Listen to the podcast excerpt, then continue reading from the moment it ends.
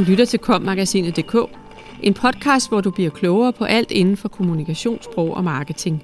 Mit navn er Anne Nimp. Sprogense er et nyt sted at mødes om det danske sprog. Den 7. og 8. maj bliver Bogense på Nordfyn til Sprogense, når Nordfyns Erhverv og Turisme, Nordfyns Kommune og Dansk Sprognævn, der nu hører hjemme i Bogense, inviterer til Sprogfestival for folket, specialisterne, erhvervslivet og alle andre, der er engageret i sprog. Artiklen er skrevet af Anne Nimp. Sprogense i Bogense i begyndelsen af maj 2021 omdannes Bogense til en folkelig sprogfestival, hvor alle er velkomne. Sproget tages med ud i de hyggelige gader, på caféerne, i kirken og på spillestederne, og skaber en platform og miljøer, hvor gæsterne involveres og sproget levende gøres.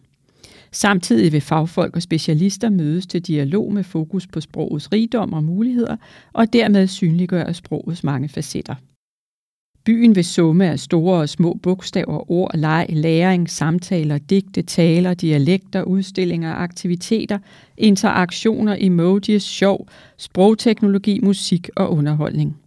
På festivalen har alle mulighed for at komme til ord, samt bruge og lege med sproget på mange forskellige måder. Ordet og sproget vil således være omdrejningspunktet i alle aktiviteter, udstillinger, foredrag og underholdningsindslag.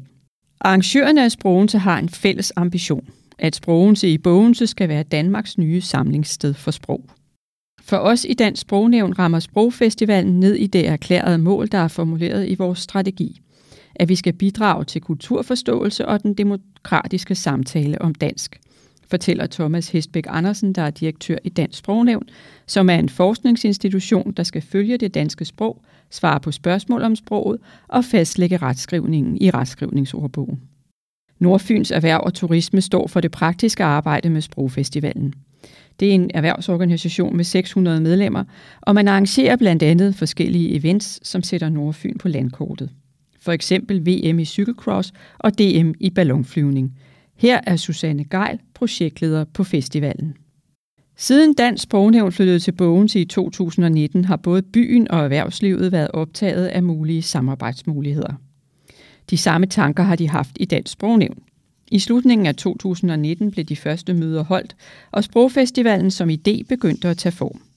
Dengang var det planen, at det skulle afholdes i efteråret 2020, men det satte corona en kæppe i hjulet for. Nu arbejder vi ud fra, at der fortsat vil være en grad af forsamlingsforbud, og derfor holder vi festivalen i en anden form, end vi oprindeligt havde planlagt. Aktiviteterne kommer til at være spredt ud på mange forskellige lokationer, så vi kan styre det, således at vi kan optimere i forhold til gældende restriktioner, fortæller Susanne Geil.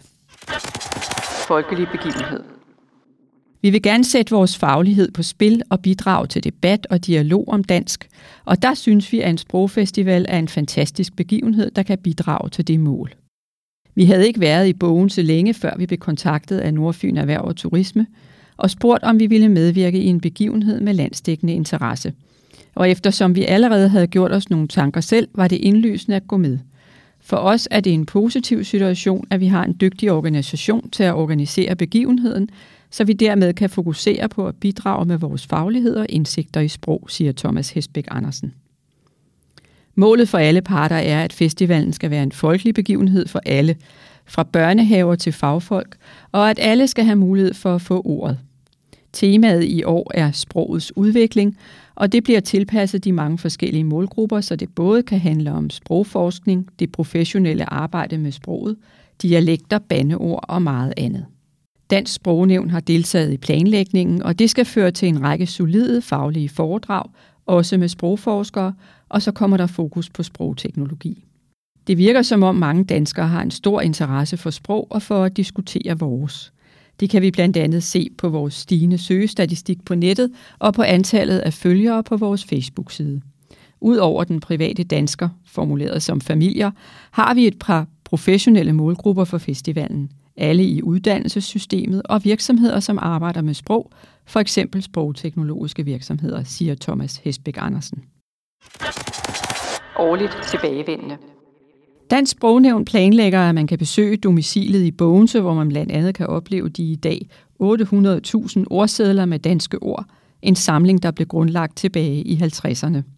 Og der er mange andre ting på programmet. Her Skæg, som lærer børn bogstaver og ord på, bør- på DR's børnekanal Ramachan kommer. Og DR har sagt ja til, at den aktuelle udgave af Klog på Sprog bliver sendt fra Bogense under festivalen. Den stigende interesse for sproget har også vist sig ved, at der er mange, der har henvendt sig, fordi de gerne vil medvirke i festivalen på en eller anden måde. Blandt andet mange lokale institutioner og virksomheder, som kommer til at bidrage. Det er for eksempel biblioteket, gymnasiet, erhvervsliv, detailhandel, caféer, restauranter, spillesteder osv. Vi er ved at sammensætte et frivilligt team på 20-30 personer, fortæller Susanne Geil, som også kan berette, at man går efter, at Sprogelse skal være en årligt tilbagevendende begivenhed. Vi har så mange idéer, og ikke alt kan lade sig gøre i år på grund af corona, men så kan det forhåbentlig næste år. Forløbig har vi planlagt et treårigt forløb, slutter Susanne Geil. Læs mere om Sprogense og se programmet på sprogense.dk.